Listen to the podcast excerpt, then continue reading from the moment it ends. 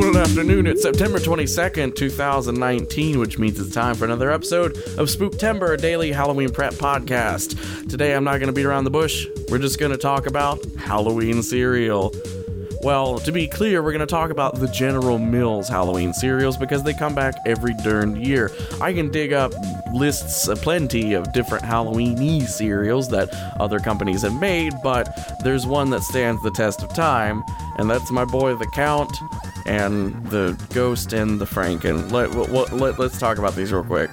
So, for those of you who do not live in the United States and probably have not interacted with these cereals, the monster cereals from General Mills were started in the early 1970s, and I don't have any history to back this up, but they feel like kind of the first big instance of a company trying out something seasonal or intentionally constructed to be temporary and it'll come back sometime in the future.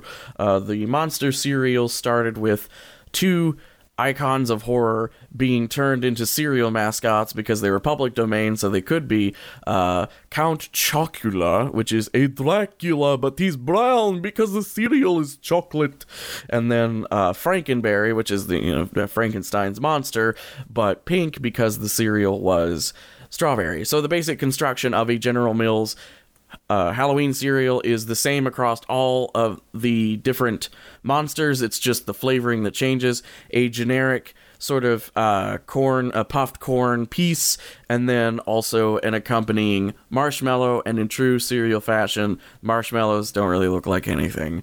Uh, so with Count Chocula, it's a chocolate cereal and kind of just a generic marshmallow piece with.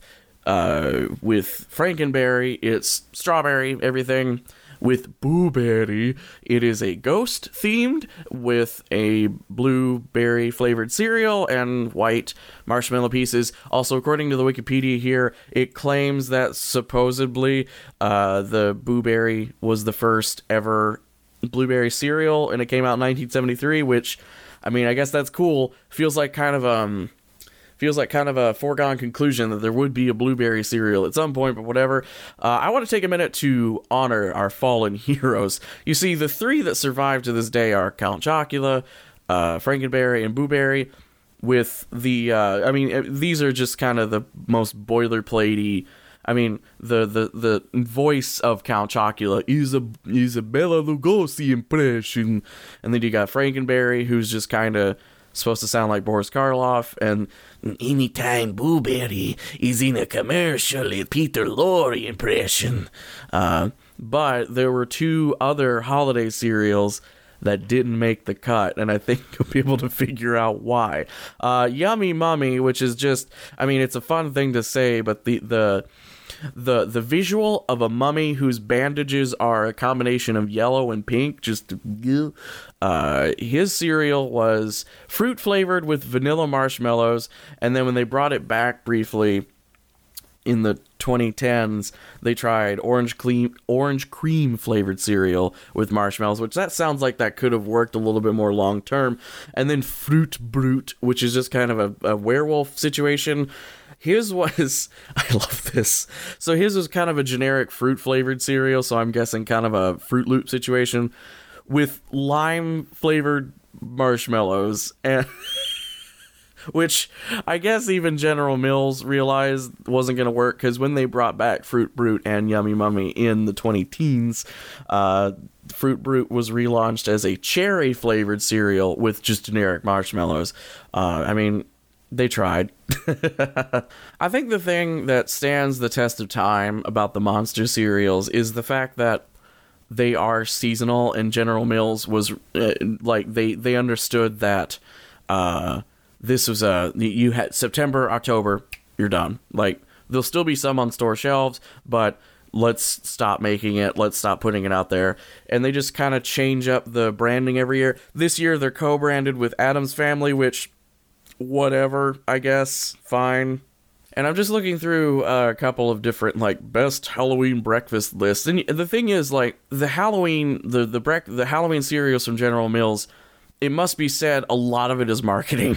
like they're perfectly fine. I've got a box of Count Chocula in the other room. It's fine. It's It's fine. It's not bad. It's just it is a chocolate cereal with some marshmallow bits. Phone the police. It's too much flavor. Uh, it's it's fine. Uh, and Boo Berry and Frankenberry are the same thing. They just are different flavors. I think it's more just like we all know that this you can only get it this time of year, so you better get some now before it scares away or whatever. But looking at this like list of top 10 Halloween breakfast cereals from MrBreakfast.com, which oh boy, this is a website. Uh, the thing that other companies do is they sort of put a lot of R&D into making a gimmick out of a cereal, which I kind of appreciate more than the General Mills thing, but it also sucks because it means that cereal usually doesn't come back. Uh, I'm looking at a box of Halloween Crunch from Captain Crunch that turns the cereal milk green, which I am very much here for. Uh, candy corn pops. Are, we got we got some we got some Kellogg's pops that taste like candy corn, which I feel like that's kind of drawing a line in the sand about what your flavor preferences are. And given Candy Corn's PR situation, I don't, I, I, I can understand why that one only ran in 2001.